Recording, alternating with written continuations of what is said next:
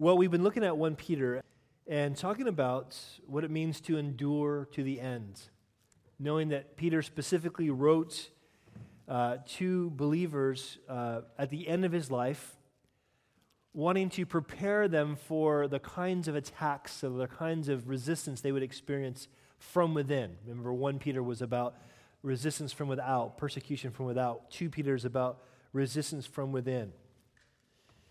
Because we do have a reality that uh, we do have an enemy. There, there is this being called Satan, and he has fallen angels that uh, follow him and do his bidding, and their main goal is to bring lies, to get us to believe things that aren't true.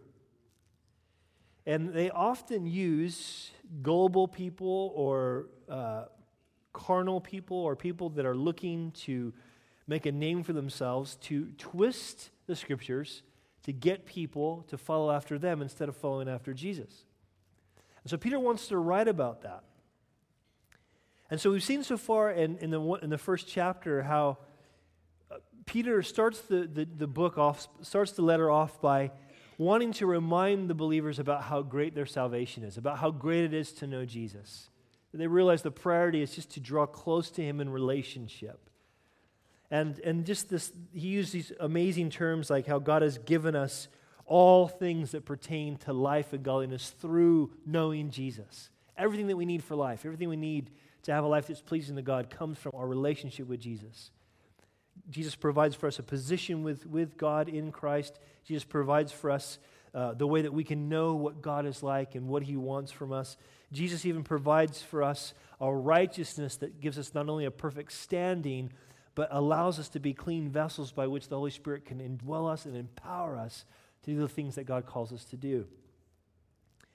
And we saw a couple weeks ago in the second part of chapter 1 where we're encouraged to grow. That He didn't just save us so He can say, Oh, isn't it nice to be in this position where you know God? And so just kind of stay there and lift your hands and wait to die. Just kind of whenever you go to heaven, that's, that's when everything else is finished. No, we're to press on in our walk with God. We're to grow in our relationship with God. That He calls us to that growth, just in the same way that Jesus grew. And, and today we're going to see at the end of chapter 1, we're going to see how Peter's wanting to make sure that these guys are confident in what's written. Remember, this is Peter's swan song. This is Peter kind of his last letter that he's writing to um, that he's writing to these people before he dies. And he's wanting to make sure they understand look, the words that we give to you, the scriptures that you have in your hand, you can trust those scriptures if you use them rightly. And so we're going to look at three basic things uh, that can help us understand the confidence we can have in Scripture, why Scripture was written. So let's start in verse 12. Peter writes, he says, For this reason, I will not be negligent to remind you always of these things, through, though you know and are established in the present truth. Yes, I think it right, as long as I am in this tent, to stir you up by reminding you, knowing that shortly I must put off my tent, just as our Lord Jesus Christ showed me. Moreover, I will be careful to ensure that you always have a reminder of these things after my decease. Now, now, Peter, when he says for this reason, he's referring back to what he had written in chapter, or I'm sorry, in verse 11, where he talks about this entrance that's been abundantly supplied into the everlasting kingdom of Jesus. In other words, this reality that what the kingdom that God's provided for us, the home that God has for us, is an everlasting home. And our motivation to grow is because we know that is our everlasting home. And so he's saying, in light of these things, for this reason, I want to remind you of what's important. I want to make sure that you understand what you need to know. In fact, it's interesting because he says in verse 12, I want to remind you, though, he says, you know and are established in the present truth. Now, when he talks about this, he uses this word established that's used also by Jesus in Luke chapter 22. If you remember when, Jesus, when Peter was kind of bragging to Jesus, Jesus is telling him about his impending death. And Peter's basically saying, No, there's no way we're going to let you die. And if you have to die, we're going to die with you. And, and Jesus says to Peter, Peter, listen, man, before the, the cock crows twice, you're going to deny me three times.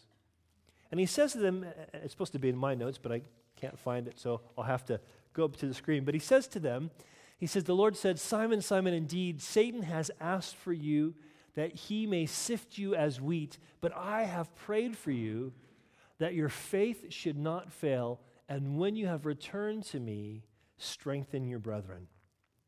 Now, can you imagine when Peter heard that? I mean, here's Peter full of confidence. He thinks, No, I'm the one. I'm going to be faithful to you to the end. And, and Jesus is like, Actually, Satan's asked for you. You're going to be tested and you're going to fail big time.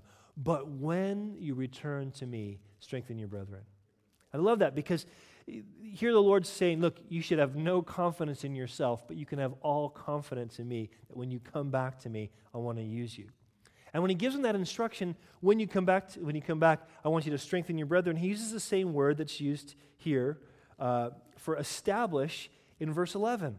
So you have this picture of Peter who's doing this very thing. It's like you can tell Peter was impacted by this. When he was restored, I can imagine this thing kept going back in his head. Hey, when you return to me, strengthen your brethren. When you return to me, strengthen your brethren. Do that ministry that I've called you to. And so this is what Peter's wanting to do. He's wanting to be faithful to Jesus and do the ministry that God's called him to do. He wants to make sure these people are reminded, even though they've already been established in this truth. And the point is simple. The point is that even those who are established in the truth need reminders. We never get to a place where we think, oh, I've heard that before. I don't need to hear that again. We're never in that place. No one is ever in that place where they know God's word well enough, they know God's promises well enough, they know God's character well enough that they don't need to be reminded about what he's like and what he's done. And this is what Peter's trying to say. He wants these guys to know listen, I know you're established, but I think it's good that I keep reminding you. He says in verse 13, Yes, I think it is right, as long as I'm in this tent, to stir you up by reminding you, knowing that shortly I must put off my tent, just as our Lord Jesus Christ showed me. Now, I love the fact that, that Peter uses this phrase tent. I think you probably know he's talking about his body. He's talking about the fact that he's going to physically die soon. And I love this because Paul used similar language in, in 2 Corinthians. Paul said this in 2 Corinthians 5:1. He said, "For we know that if our earthly house, this tent, is destroyed, we have a building from God, a house not made with hands, eternal in the heavens." He's talking about this new body that we're going to get, that we're going to put off this old tent and we're going to get a new one. Having had my first experience uh, with surgery this week ever, I can't wait for a new body. It's amazing how, you know, how much when you're in a little bit of pain, you kind of go, oh, I hate this, this thing, you know? It's amazing how weak and frail we are physically. Well, because Jesus was resurrected, we're promised a resurrection. And if we have faith in Jesus, that He's paid for our sins, that we belong to Him because of what He's done, we're going to have new bodies. That doesn't mean I'm going to look like Arnold Schwarzenegger, okay? Not that I want to anyway. But what it, what it does mean is that I'm going to have a body that has no more sickness, pain, or death to it. And, and I think, I, I love the fact that Peter, he, he's saying basically, look, because I know what my future is, because I know that this tent, though it's perishing, it's dying, it's, it's fading away, this is only temporary, and I know what my permanent home is, that's what, what motivates me to give uh, you this faithful reminder. This is why I want to keep doing this.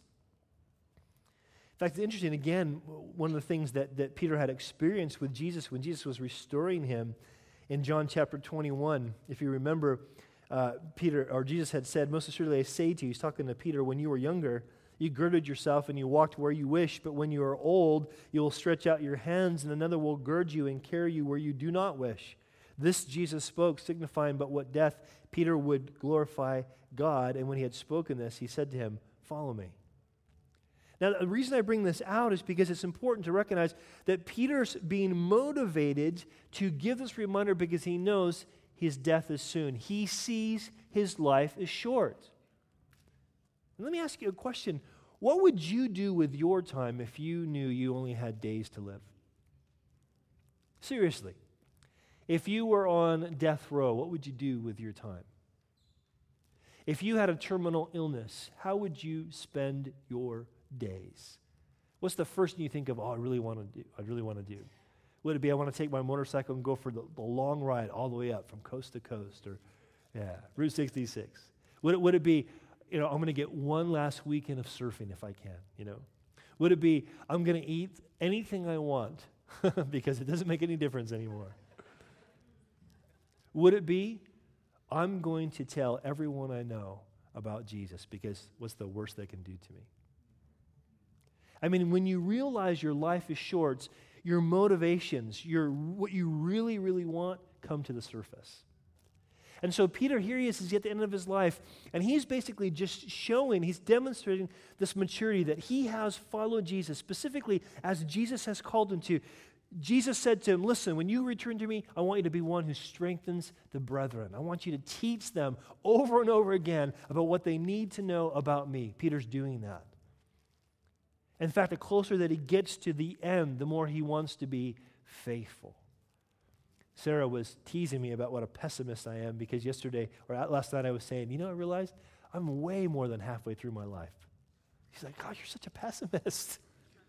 but I'm 46. So unless God in- intends to keep me around until I'm in my late 90s, which hasn't been the pattern in my family, I'm way over halfway through my life. And I, I don't see that as an, oh, what a bummer. I see that, you know, that's a motivation. I don't have time to waste.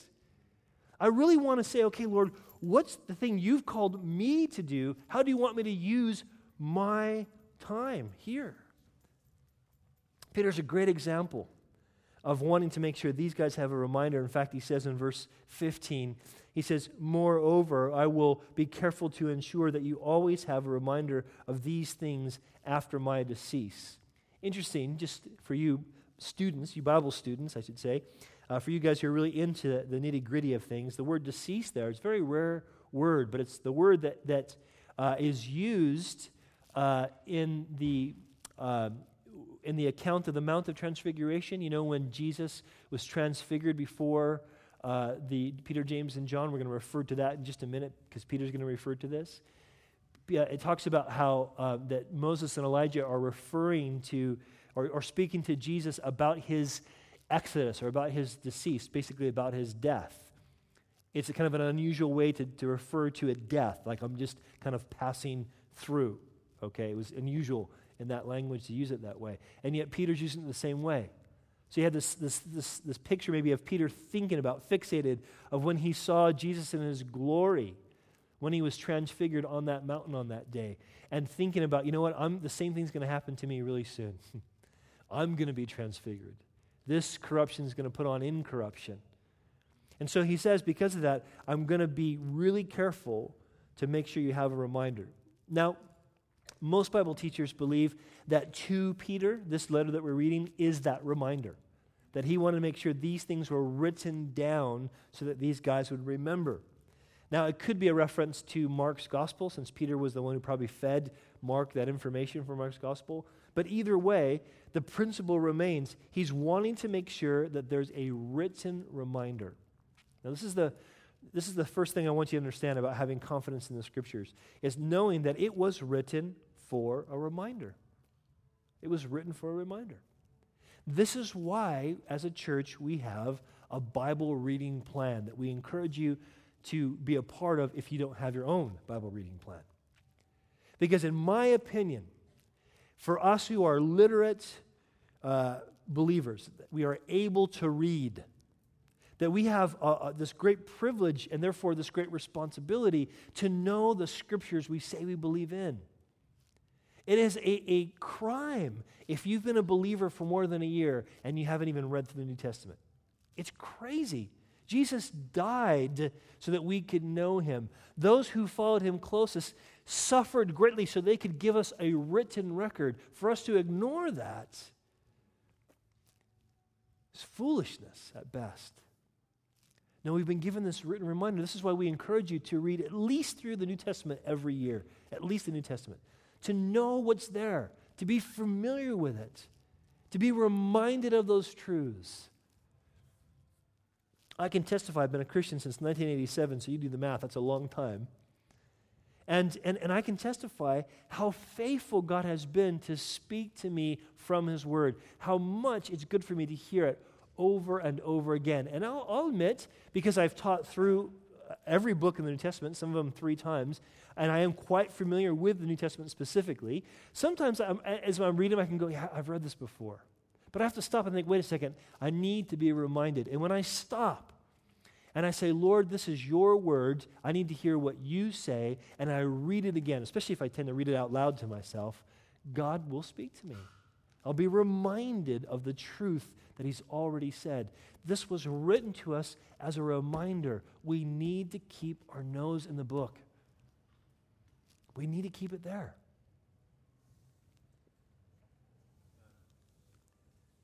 Now, He gives them this reminder because He wants them to grow. And it's important that we recognize that, that really, what the Holy Spirit does is He reminds us of what He first reminded the apostles of. John chapter 14, listen to this. Jesus says, But the Helper, the Holy Spirit, whom the Father will send in my name, will teach you all things and bring to remembrance all the things that I have said. So, Peter, uh, among the, as well as the other apostles, wrote down the things that the Spirit specifically reminded them to write down. And what happens now is that the more we're familiar with the scripture, the more the Holy Spirit can remind us of what is written. For years, the church in China, the underground church in China, so it would be the illegal church in China, uh, they didn't have access to, to Bibles or easy access to Bibles, so they might have a Bible for the congregation. And so, what would often happen in their services would be a big part of their service was simply slowly and methodically reading through whatever text was going to be taught because you know what was happening? They were writing stuff down, word for word. And then they would check what they wrote against the, the, the copy that the church had to make sure it was accurate. And often the Bibles that they had were literally, literally, purposefully torn into pieces because you got this chapter and you got this chapter, and everyone knew who, what they had, and they'd bring it back and they'd swap because they were so valuable. And when Western preachers would go to these churches, especially back in the 80s, when they go to these churches, the people would get frustrated if they only preached for an hour. You guys get frustrated when I do preach for an hour. They would say, they want, we want more, three hours four hours. Why? Because they needed to be reminded over and over and over and over of what they were risking their life for, of who they were risking their life for. God gave them this reminder. This is what's being referred to in Ephesians chapter 2 as the foundation of the apostles and prophets, Jesus Christ himself being the chief cornerstone. The foundation is not just those lives that were there, but what God revealed to these people that we have written down in the scriptures. That's the foundation for us. This is what we need to know.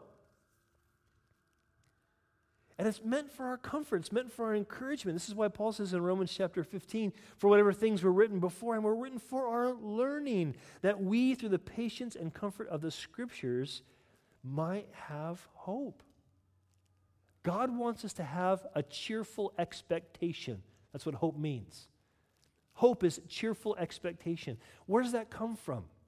Oh, I just really feel it. Well, sometimes we do and sometimes we don't.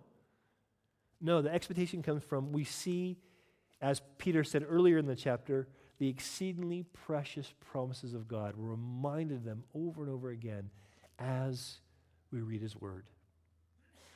This is what Peter's wanting them to know. Look, guys, I know you know the stuff he's saying to them. I know you're establishing this stuff, but I know that I'm not faithful unless until the day I die, I remind you of these truths. You need to hear them over and over again. It was written as a reminder. Now, he then goes on to say this in verse 16. He says, For we did not follow cunningly devised fables when we made known to you the power and coming of our Lord Jesus Christ, but were eyewitnesses of his majesty. For we received from God the Father honor, or he received, I'm sorry, he received from God the Father honor and glory when such a voice came to him from the excellent glory, saying, This is my beloved Son, in whom I am well pleased. And we heard this voice which came from heaven when we were with him on the holy mountain. So now he's referring here to, of course, to what we talked about a second ago about the Mount of Transfiguration. You can read about this in Matthew chapter 17. You can read it actually in Matthew, Mark, and Luke, but specifically, you can read about this in Matthew chapter 17. It was a time when, when uh, basically Jesus took, probably up, up, Mount Hermon, Jesus took with him uh, Peter, James, and John. They went to this place, and Jesus was transfigured, metamorphosized, you might say. It was, it was basically, he was seen in his glorified state. Now, some people have said that the miracle that took place there was not that Jesus was changed into this new glorified state, but that actually what happened is his real state was seen. That he kind of, the veil of his humanity was kind of pulled open. Whichever way it works, here's the reality. He was showing something of his glory, his unique value during this time. And if you don't know the story, what happens is he shows this to him. A ba- this huge cloud kind of uh, it appears and, and Jesus is transformed. He's, he's like whiter than lightning. People, they're like blown away by They see him kind of glowing on this mountaintop. And, and basically, this, this, uh, as this is happening, Peter doesn't know what to say. He, he's like, he, but he, of course, he's like me. He has to say something. So what Peter does is, Peter says, Lord, it's good that we're here. How about we make three tabernacles? One for you, one for Moses, and one for Elijah. Because Moses and Elijah appear with him at the same time. And then the voice comes from heaven and says what we have recorded here. And the voice says, This is my beloved Son. And he says also, Hear him. And, and it was this uh, powerful moment that they recognized that Jesus wasn't just a prophet or even the prophesied prophet, the, the sort of one that Moses was a forerunner to. He's more than just the prophet, he's the Holy Son of God. Well, they have this experience, and Peter, Peter is saying to the people he's writing to, he's saying, listen, you need to understand this is not some cunningly devised fable. This is not some myth. The word for fable there is mythos in the Greek, where we get the English word myth. It's not a myth. It's not something we came up with. It's not some sort of supernatural story that kind of teaches some sort of important moral lesson. We saw this, man. We saw it and we heard it. It's fact. This actually happens. And he's wanting to understand listen, what is written is not just written as a reminder. Listen, here's the second thing is written by eyewitnesses. They saw this. Peter says, Look, we saw this. In fact, it's interesting. He mentions in verse 16, he says, Look, we made known to you what we saw. We saw the power of our Lord Jesus Christ. This is why when you read the Gospels, specifically Mark's Gospel, you see in Mark's Gospel, what's highlighted is the power of Jesus or the authority of Jesus. Mark is written to a Roman culture that would have been really concerned with the Pax Romana or the power of Rome to bring peace, peace by force. Yet you have Jesus who doesn't bring peace by force, but peace by sacrifice. And he has greater authority. And, and that authority is demonstrated in authority over sickness, authority over demons, authority over death. He raises people from the dead, authority to, to speak for God, and authority to forgive sins. And he demonstrates this authority. And Peter's saying, listen, when we made this known to you, it wasn't a myth. We're not just going, here's a better kind of narrative for your life, better than Rome leading things. No, this is what we saw. We saw Jesus demonstrate the power of God, the authority of God. He says, Listen, we saw the coming of our Lord Jesus Christ. Now, this is interesting because it's a Greek word, parousia, a very important Greek word. Parousia is almost everywhere used. I might be pronouncing that wrong, by the way. I don't know. I like the way it sounds, Perusia. So it might be pronounced something else, but I don't know. So this, it's a word that's only used in reference to the second coming of Jesus. Now he's talking about witnessing the first coming. Everywhere else in the New Testament, it's, it's, a, it's a testimony of the second coming. And here's what I think Peter's getting at. I think what Peter's getting at is listen, what we expect to see when Jesus comes back we know to be to expect to happen in fact because we have in fact already seen his glory. We've already seen what it's like when he comes. We're eyewitnesses to these things. They reported what they saw. Now it's interesting because he says in verse 17, he refers to the fact that Jesus had received from God the Father uh, this, this testimony, this voice. It says, coming from the excellent glory. Probably a reference to the cloud that was there, which in a Jewish mindset would have been like the Shekinah of glory of the Old Testament, or a, a visible marker that the presence of God was actually there. And so, and so um, he's saying, This is what we heard. And here's what Peter writes down. He remembers, it's interesting that in this context, he doesn't write down the words, hear him, though we know from the Gospels that God spoke that word, hear him. But he writes down this part this is the, my beloved Son, in whom I'm well pleased. That's the part he focuses on. That's the part that is stuck in his memory that he wants to remind these guys of. It's important because this is the gospel. This is the gospel, guys. The good news is not, here's how good you are. The good news isn't even, this is how much God loves you. That's not the good news. You know what the good news is? That God is well pleased with Christ. And because he's well pleased with Christ, he can be well pleased with us. Because the Bible teaches that we, by faith, can have our lives hidden in Christ, that we're hidden in Him. I was, we, were, we were talking about um, some of my daughter's friends, guy friends, not boyfriends, they're not allowed yet, guy friends, friends that are guys. And there's a, there's a, one of their friends who's a guy got saved at the retreat. Praise God. Answer prayer. Amen.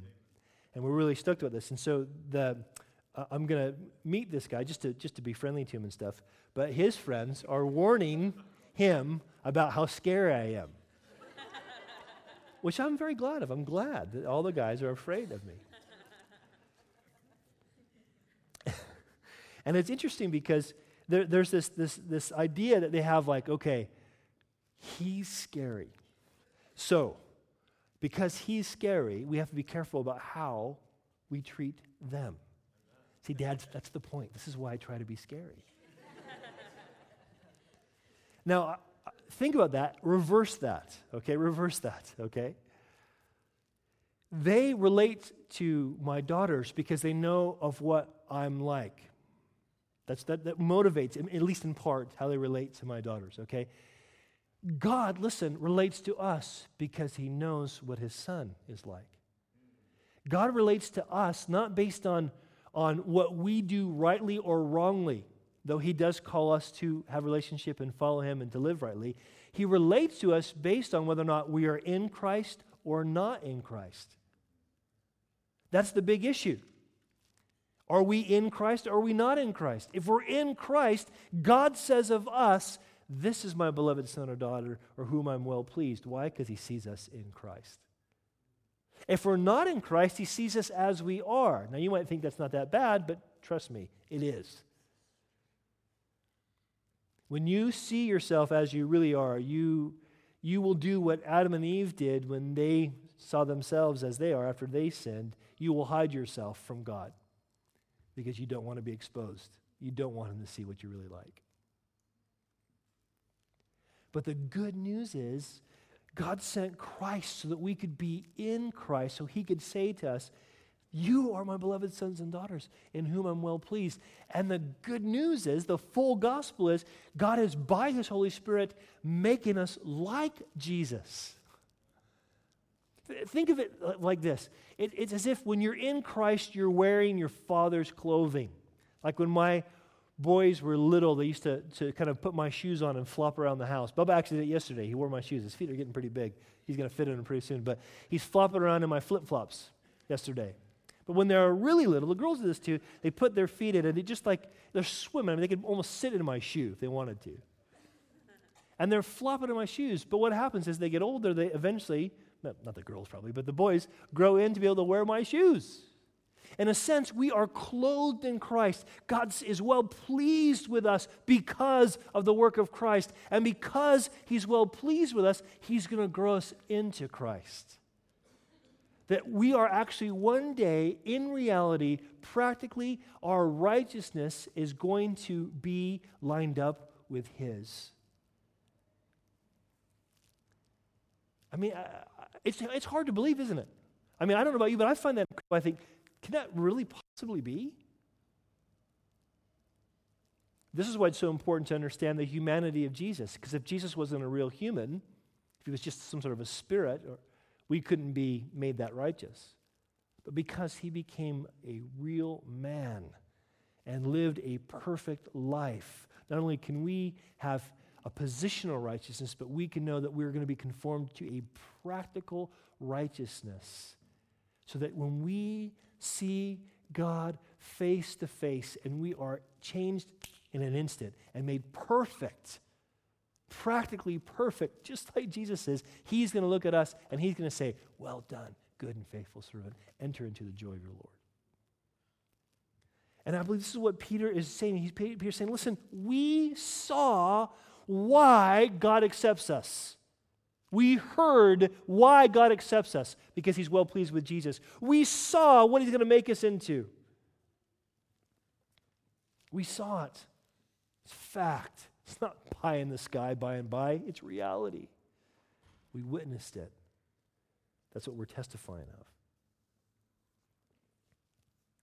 It's really important, too, to notice it says in verse 18, he says, We heard this voice when we were with him. If Peter would have kind of said, Here's my testimony, I went and saw Jesus glorified, nobody else would have saw it, we probably would have thought, mm, I don't know.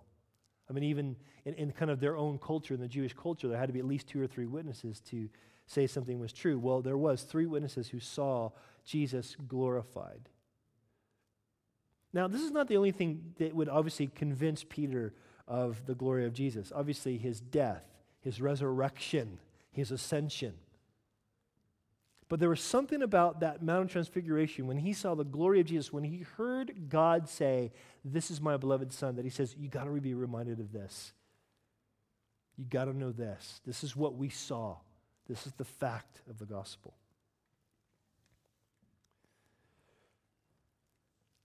So then he talks about this, verse 19. Well, actually, sorry, a couple more things really quick. A couple other verses I want to give you guys. Paul says this in Ephesians 1 6. Paul says that God has made us accepted in the beloved. Accepted in the beloved. Why are you acceptable to God? Because you always do the right thing? Come on. Really? Why are you acceptable to God? Because you're getting better every day, and as long as you try hard, that's all God cares about? Do you really try your hardest? Come on. None of us do. You're acceptable to God because you're in the beloved. And if you're not in the beloved, you're not yet acceptable to God. But also, listen,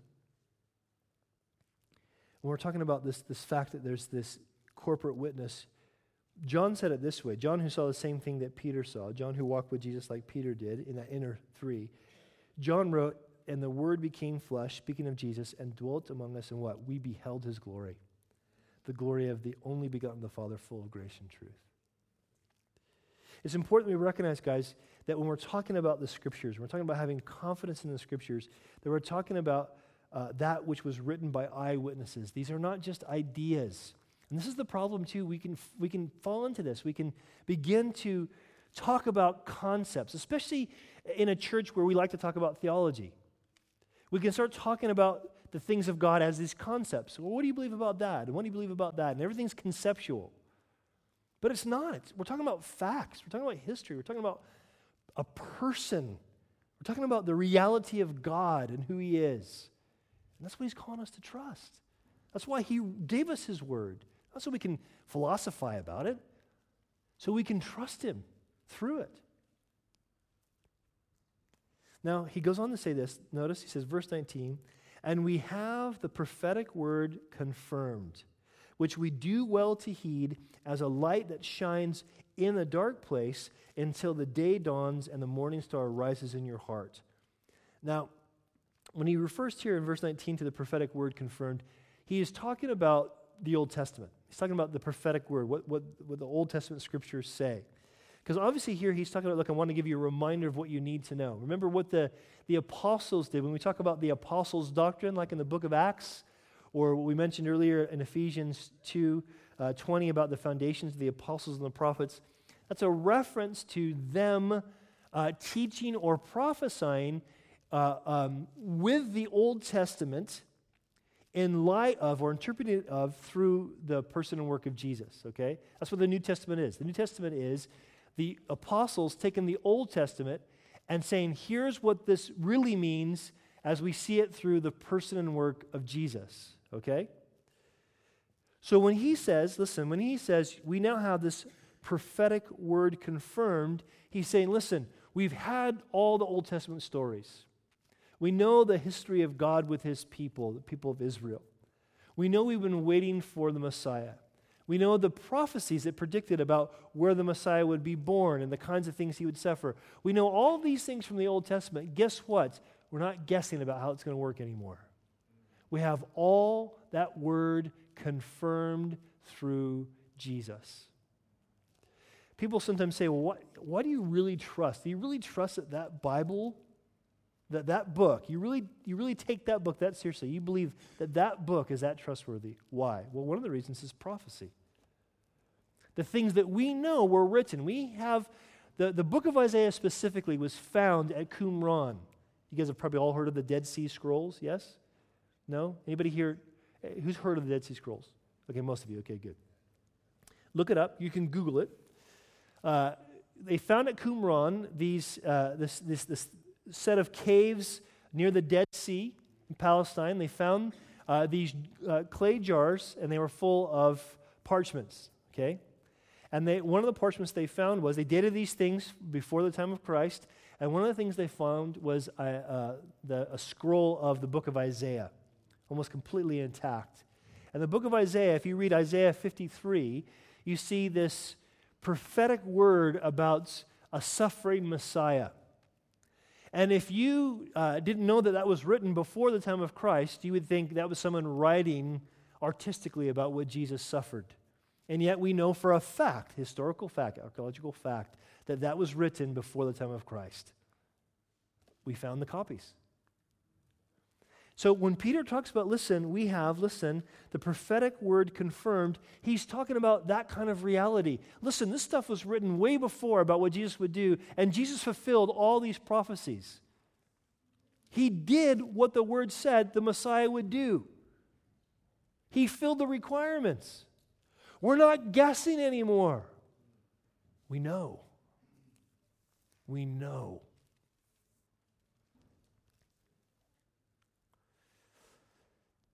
And he says about that prophetic word, notice, he says, which you would do well to heed as light that shines in a dark place until the day dawns and the morning star rises in your heart. Which you would do well to heed. Now, here's what Peter's saying Peter's saying, listen, we know that what God has said has been confirmed in Jesus Christ. Jesus confirmed the authority of the Old Testament, but he also fulfilled all the prophecy of the Old Testament. He fulfilled it. Jesus said clearly, didn't he, in, in Matthew chapter 5, did not come to, to uh, destroy the law, but to fulfill it. He's the fulfillment of everything that's in the Old Testament. That's why when we teach the Old Testament, we teach it with that in mind, seeing Jesus as the fulfillment of things.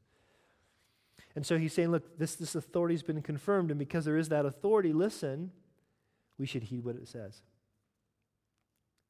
We should heed what it says. I love the fact that Peter here speaks of Scripture as that which gives us light to walk by. You know, we, we, we see that in the Old Testament there's this book of Psalms, this, this beautiful book of poetic songs that were written to bring praise to God. Some were meant to to sing at times of remorse. Some were meant to sing more as a private devotional thing. Some were meant to sing corporately. Some were meant to be sung as they were making their way up the Temple Mount to worship. But of all the Psalms, all the 150 Psalms that we have recorded, the longest Psalm, Psalm 119, is about the glories of the Word of God. And one of the things that they were taught to sing about Remember, they would have sung these songs from memory. I think, what is it? Is that, what is there, 186 verses in Psalm 119, something like that? It's insane. Imagine memorizing Psalm 119 and then singing it. One of the verses says, The entrance of your word gives light. One of the verses says, Thy word is a lamp unto my feet and a light unto my path. Peter is saying to these people, listen, do you recognize not only was this written as a reminder so you can remember how good your God is and how good his promises are. Not only was this written by eyewitnesses, that these are historical facts confirmed uh, by who Jesus is. But also, listen, this is written in the very authority of God. It's meant for you to heed it and to worship Him because of it and to obey Him, to follow what it says. It's going to be a light to your path, it's going to show you where to walk. I mean, have we all had the experience? You wake up in the middle of the night and the power's out. Have you ever had that experience? And you, you are just like stumbling around? It's a horrible feeling. You're just waiting to stub your toe. And, or in my case, step on a Lego. Have you ever stepped on a Lego barefooted? It's like torture, man. Forget about waterboarding. Just throw some Legos on there. Make guys step on them. That'll torture anybody. It's horrible. And you're thinking, oh, what's going to happen? What's going to happen? Or in the house that Sarah and our first Sarah and I's first house had cockroaches. And so you wake up in the middle of the night and you walk, you can't see what you're doing, and you hear this crunch. Sorry. Have a nice lunch. But it's horrible to walk in darkness. You're, you're desperate in that place to find light. And when you find light, you find a, a torch or something, and you light that, you open up or you turn on that torch, you shine it, you don't go, oh, there's a torch. You follow where that light leads. You look what that light is revealing. And Peter is saying, listen, this is the way it works. God has spoken to us authoritatively. So shine that light and know how to walk and know what you're believing for and know who He is.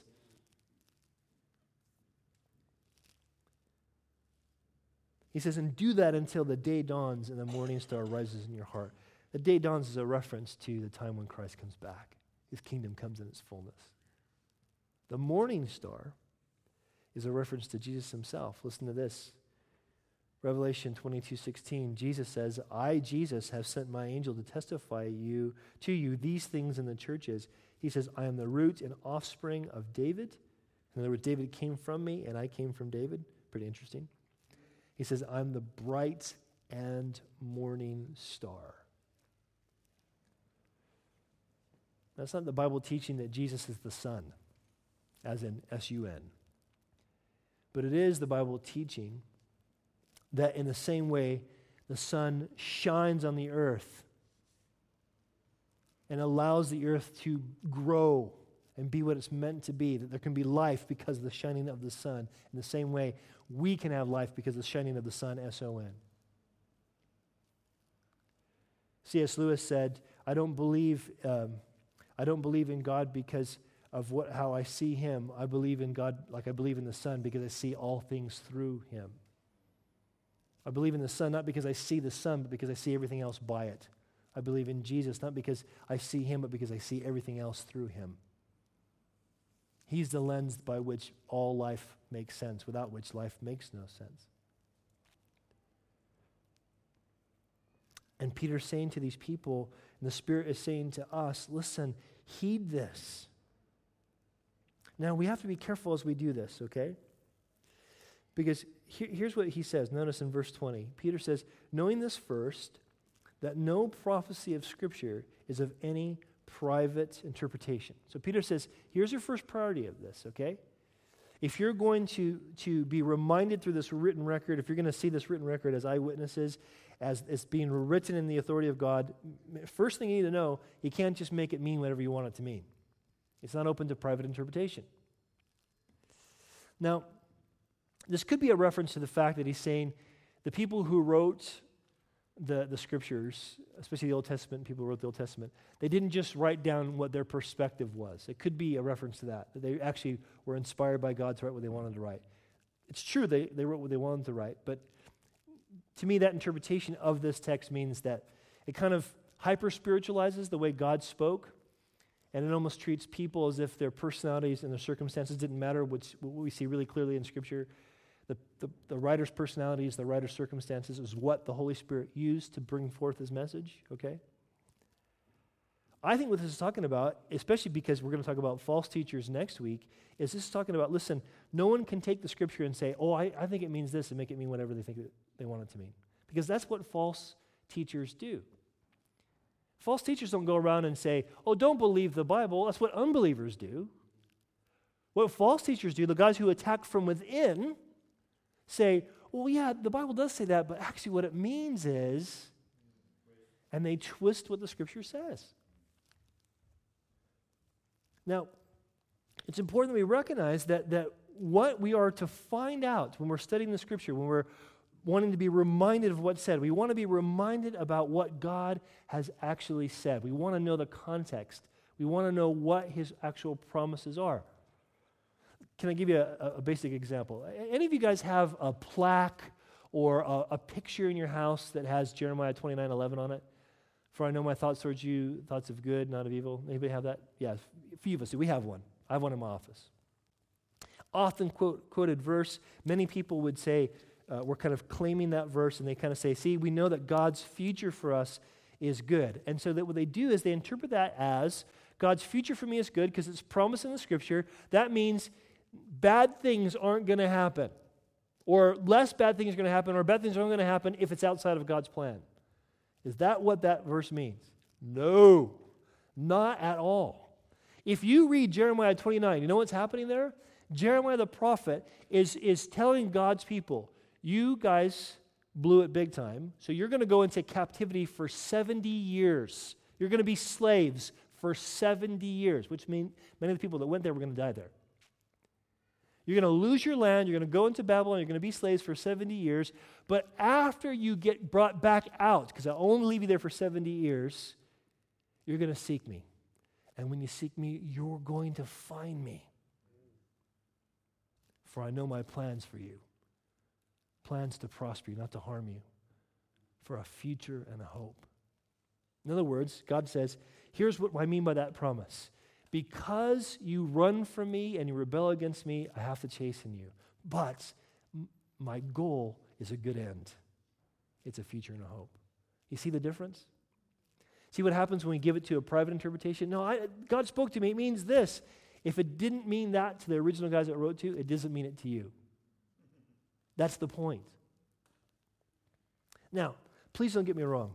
I'm not trying to make you paranoid, like, oh no, I don't understand the scripture. God can't possibly be speaking to me oftentimes, guys, God will prompt us about a truth from a text of Scripture, even when that text of Scripture doesn't teach that truth. The Holy Spirit can do that. In other words, it's, the, the issue is if you, here's how you know God's actually speaking to you is what God's speaking to you fit with what Scripture actually teaches? So, so here's what I'm saying. I've definitely experienced many times, definitely had this happen as I'm teaching Scripture, well, people will say, you know, I was really, really, God really spoke to me this week from that message when you said this word, boom, boom, boom, boom. And it will have absolutely nothing to do with the context of what we were talking about, like saying 2 Peter. But God spoke to them about something, and we're sure that it was God speaking to them because what God spoke to them there fits with what God says somewhere else. Do you see what I'm saying? Because I don't want you to get this impression that what I'm trying to say to you is that the only way God's ever going to speak to you is if you get the exact right interpretation of Scripture. So that basically you're never going to hear from God unless you've taken the time every morning to this amazing, in depth, inductive Bible study. That's not what I'm saying. What I'm saying is this the only way you're going to know that God has indeed spoken to you is if you do know how to do that amazing, in depth Bible study. In other words, you do know how to rightly divide God's word. That's the only way it's going to work. If you think, here's what works, I just open it, read it, and whatever I feel is what God's speaking to me, that's a dangerous road to go. But if you read it in its context and you're saying, God, who are these people? What were you saying to them? That's often what's going to happen is you're going to see God saying this to them, and then the Holy Spirit's going to say, and I'm saying this to you as well. Are you guys following me? I'm not trying to take away the reality of God teaching us, I'm trying to say God's not going to teach us something that goes against what He's already said in His Word. I'm trying to say if you want to know what God's Word is for you today, read what God's Word was for these people then. So it's not open to private interpretation. Now, the Bible says this in the book of Exodus when, when God speaks to Moses and he's making a covenant with Israel. Here's what he says. Listen to this. And the Lord said to Moses, Write these words, for according to the tenor of these words, I have made a covenant with you and with Israel. So that God says, Look at Moses, I want you to write down exactly what I'm saying to you because it's according to what I say that I make a covenant with my people. Not according to what you say, but according to what I say. Does that make sense? This is why it's completely appropriate for any of you to question any interpretation any of us bring from this pulpit. It's totally appropriate for you to come and say, Is that really what that text says? I'm not sure if I agree. Because this is the, the, the point that I believe Peter is making. Peter's saying to us, this is the way the apostles viewed Scripture there's only one right interpretation of Scripture. And I'm saying to you, that's what I'm trying to go for, but sometimes I don't always get it. And sometimes when it's hard to say, when it's hard to understand, I say, it's hard to understand. But that's what we want to go for. We don't want a private interpretation. We want to know what God's saying. Because that's the lamp unto our feet, the light unto our path. Notice also, he says, verse 21, we're almost done. He says, For prophecy never came by the will of man. He says, But holy men uh, of God spoke as they were moved by the Holy Spirit. Now, Paul talks about this, this reality in 1 Corinthians. Uh, when he's talking to the Corinthian church, he says to them, uh, this is 1 Corinthians chapter 2, he says, These things we also spoke, not in words which man's wisdom teaches, but which the Holy Spirit teaches, comparing spiritual things with spiritual. But the natural man does not receive the things of the Spirit of God, for they are foolishness to him, nor can he know them because they are spiritually discerned. Now, here's what Paul's meaning He's saying, listen, he's not saying that, that uh, a, a person who's not a Christian can't understand what the Bible teaches. He's saying a person who, who uh, isn't a Christian can't believe what the Bible teaches. They have, to, they have to come to a place where they believe Jesus before they believe the Scripture. It's just not going to happen. Now, oftentimes it happens simultaneously. They believe in the Scriptures, they believe in Jesus, okay? But he's not saying that people can't understand it. He's saying, listen, it's got to be the, the Holy Spirit who wrote these things or spoke these things to the apostles. That same Holy Spirit has to speak these things to the people who are hearing it. This is why we pray before service. And I invite as many of you guys want to come and pray with us that you come and pray with us. We're praying that God speaks. Not that I speak, but that God speaks. Because the Holy Spirit has to speak to hearts. He's saying, listen, that's what has to happen. This is also why, listen, Paul says this in Galatians. Galatians chapter 1, verse 8. He says, But if, even if we, that is, we the apostles, or an angel from heaven preach any other gospel to you than what we have preached to you, let him be accursed. In other words, what Paul's saying there, what we have to understand, even what Peter's saying here, he's saying, listen, it's not the men that have the authority, it's what God spoke through the men that has the authority. That's the issue. This is really important as we continue to go through 2 Peter because, guys, we live in a day and age, and this stuff's always happened, but it seems like it seems like we're in a season right now as the church in the West where we so many believers will believe anything from a guy who's got a bit of charisma. And we don't go back to the Word of God and see, well, is this really what God says? Or, or we'll believe our own experience over what God actually says is true. I had a conversation with a guy once till one in the morning in my living room. We were talking about healing. And we were talking about the fact that we, we both believed God still heals today, like God still supernaturally heals today. And he was using scriptures, one from Isaiah, one from one or one Peter, to say that, that God's healing is guaranteed. In other words, physical healing now, this side of heaven, is guaranteed because Jesus died. So the, the atonement of Christ guarantees that we can be healed. Because Peter quotes uh, Isaiah and says, By your stripes we are healed. Now, if you look at the context, of both Isaiah and Peter, you'll see it's super clear. In neither context is he talking about physical healing. Not at all.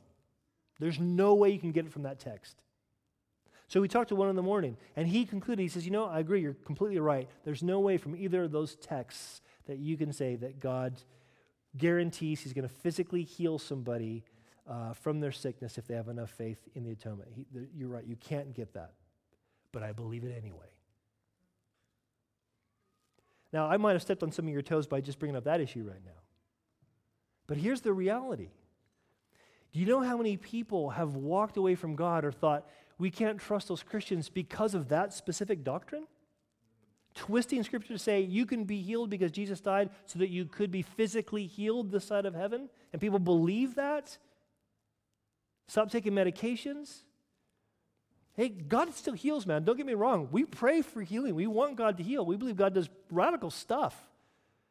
But because God does radical stuff, He did it before Jesus died, He does it after Jesus died, and any healing He does this before heaven is temporary. But it's an example of what happens when people take a, a, a, scripture and they twist it to mean something. And it's amazing to me how we will believe a twisting of scripture and not believe what God actually says. And Peter is wanting to say to these people listen, I know you know this stuff, but I want to remind you of this stuff lest you fall into these problems.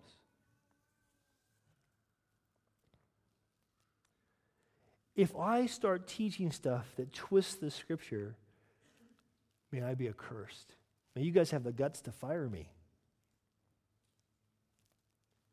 If Adam does, if anybody who speaks from this pulpit does, may you guys have the guts to say to us, that's wrong, man. That's not what the scripture teaches. Now, take me aside. Don't stand up and make a big scene because you might be wrong too, and it'll be embarrassing for both of us.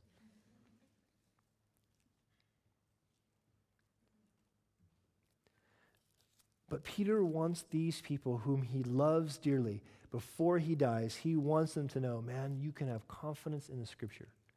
It was written for your reminder. It was written by eyewitnesses. It was written in the authority of God. Take heed to what it says. Holy men of God were moved by the Holy Spirit, spoke these things. Take heed to what he says. Jesus said, Man does not live by bread alone, but by every word that proceeds from the mouth of God. Can live by what God says.